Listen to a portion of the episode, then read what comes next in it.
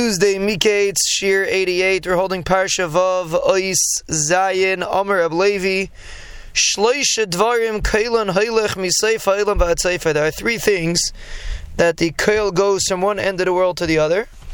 V'habriyas bein tayim ve'ina margishim, and the briyas are in between, and they don't, they can't tell what's going on. They don't realize what's going on. Ve'eloin hayayim, the sun, ve'hagshavim, and the rain, ve'hanefesh b'shosh yetzis ben aguf. And the nefesh when it leaves the guf. So these are items that really make a huge impact in the world, but we don't realize it.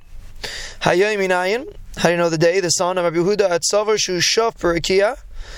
You think the uh, sun goes uh, smooth in the Rakia. It's like a saw that saws through the wood. It makes a very large noise. We just can't hear it. Hagasham minayin Levi al. The pasuk describes that the Tahim called there's a calling of the Tahim.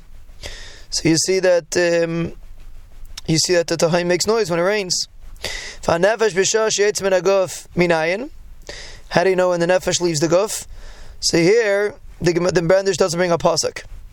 The Medrash brings the Medrash brings a story. To Rav Shmuel Achoy, Rav Pinchas Bar Chama have a damich bitzi. Shmuel, the brother of Pinchas Bar Chama, was nifter in Sipayri. Vavin Chavraya Yesivin Gabei, and the Chavraya was sitting by Pinchas Bar Chama. Asas Milsa, something came up. Vishari and Gachachan, they started laughing. Something came up and they were laughing.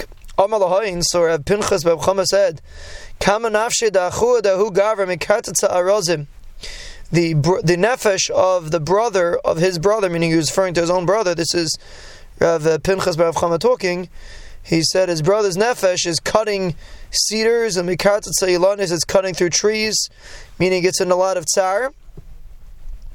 Ve'atun yosvin gachachon v'layod, you're sitting and laughing, you don't realize what's going on. And the Mefarshim explained that not everyone was zeicha to hear it. He was able to hear it.